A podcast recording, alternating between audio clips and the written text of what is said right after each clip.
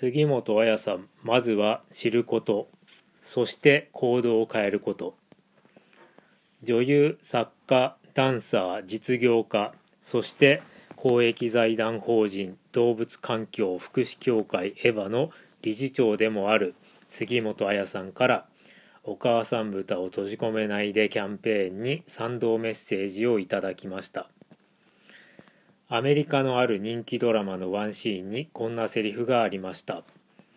人が肉を食べるのは畜産の実情を知らないからだ。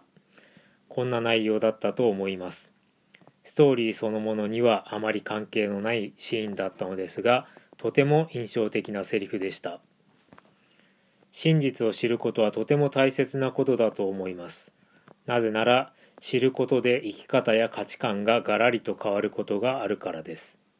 そしてその変化は必ず正しいものだと思うからです。妊娠ストールという非人道的な飼育方法を知れば放牧豚のお肉をする購入するようになるかもしれないしあるいはお肉を食べるのをやめるかもしれません。どちらを選ぶかは皆さんの自由です。